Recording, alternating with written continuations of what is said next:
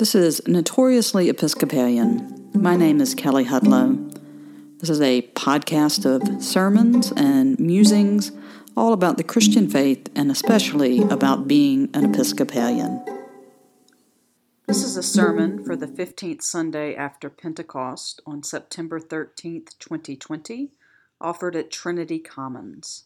The principal text for the sermon is Exodus chapter 14, verses 19 through 31 the parting of the waters at the Red Sea. May I speak in the name of one God, Father, Son, and Holy Spirit. Amen.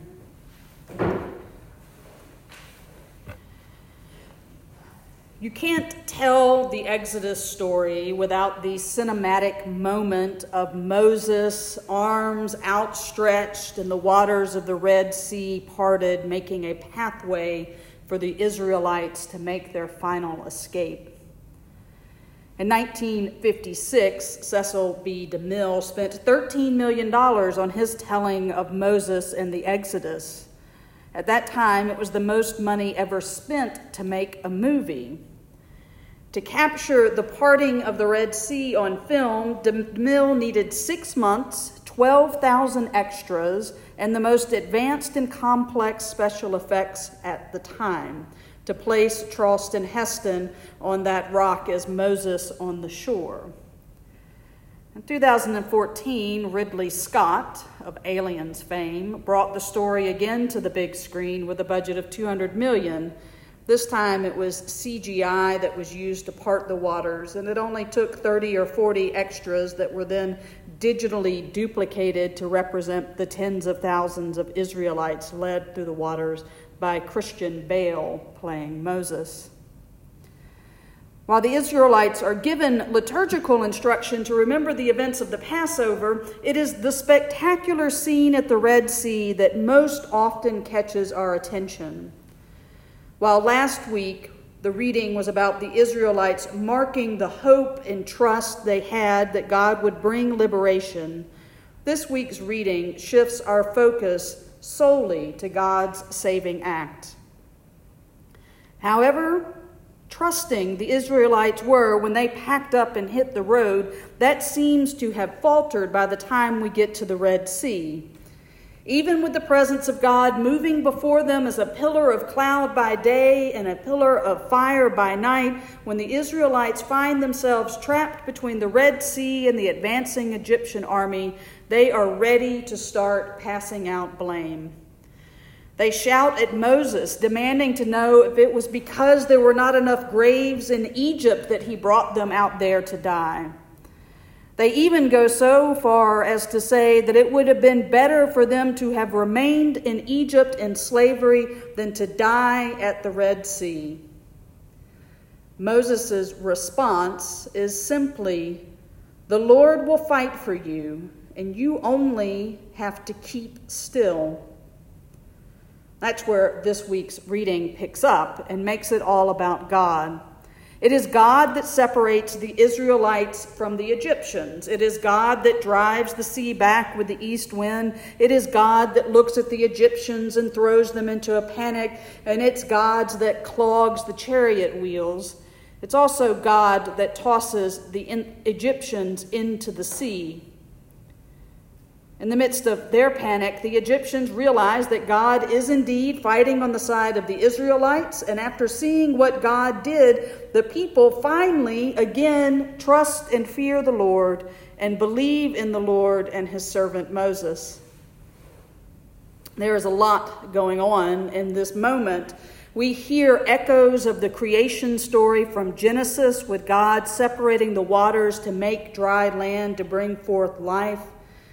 This parting of the Red Sea is an act of creation. God is creating the people, the nation of Israel, and delivering them from slavery and preparing them to cross another body of water to enter the promised land. It is also a cosmic battle between God and the forces of chaos, of domination and exploitation, the story of Moses began with the Egyptians drowning Hebrew children, and now the Egyptians themselves are destroyed in the same way. Pharaoh's power, his army of chariots, is utterly destroyed by the waters of chaos at the Red Sea. There can be no doubt that when God faces evil, God wins. But we need to be careful how we read this story. The Egyptian soldiers are not cartoon villains, and the Israelites aren't the good guys in white hats. This is not a battle between superheroes. Real people are involved, and there is a human cost to the destruction of Pharaoh's power in the Talmud, the commentary that rabbis write on the, the Old Testament, the rabbis comment on this particular part of the story, saying that there is a story that's known that after the Egyptians were destroyed at the Red Sea, angels wanted to sing a song of praise to God after such a resounding defeat. And God's response was to tell them no and to say, My handiwork, the Egyptians, are drowning in the sea and you are reciting a song before me. All the people involved in this story are God's creation Pharaoh, his soldiers, Moses, and the Israelites. Pharaoh's power victimized the Israelites and led to the death of his own people. When a system of power is built on oppression, the whole creation is sickened and suffers. Right now, everything in our world seems to be drawn in broad strokes of black or white, us versus them. Our news, our social media seem to do more to define our enemies than to show us how we are connected. We do a lot of yelling, a lot of finger pointing, a lot of unfollowing, unfriending, and not enough listening could be very tempting after hearing this story to decide that clearly we are right and that we have power and maybe even God is on our side, so let's go barreling forward. But we might find that the water is about to crash down around us. Or maybe we are quick to sing songs of celebration and point out how right we were and how glad we are that our foe is utterly defeated or destroyed. The parting of the Red Sea certainly shows us God's power, but it also shows us our fragile humanity. The lesson once again, I know I sound like a broken record. The lesson here is that we, as the people of God, must trust that God will act, that evil will be defeated. We must remember God's saving acts and not revel in the violence and the destruction, but we remember these saving acts to prepare ourselves to take our own action in the world. A couple of years after the Brown v. Board of Education decision was handed down, Dr. Martin Luther King Jr. was invited to preach at a celebration remembering that decision. The passage of scripture that he chose was this one, the parting of the Red Sea. And while preaching the sermon, he pointed out that this event offers the assurance that God's goodness will always overcome evil and that we should not lose faith in God, but King points out that we shouldn't lose faith in man either.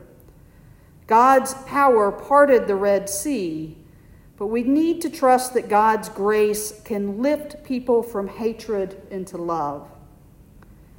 King preached, Let us remember that as we struggle against Egypt, we must have love, compassion, and understanding goodwill for those against whom we struggle helping them to realize that as we seek to defeat the evils of Egypt, we are not seeking to defeat them, but to help them as well as ourselves. Maybe our lesson from the parting of the Red Sea is that God is powerful enough that we can risk seeing the humanity in those that disagree with us. And that we can even risk seeing the humanity in those that hurt us and oppress us and that by doing so, we are not ending our fight against evil, and we're not just standing by and allowing harm to happen, but when we do this, when we trust in God's power enough to risk seeing the humanity in the other, It means that we see that the them is also part of us. It means that we trust that God's grace is enough to set them free too. Amen.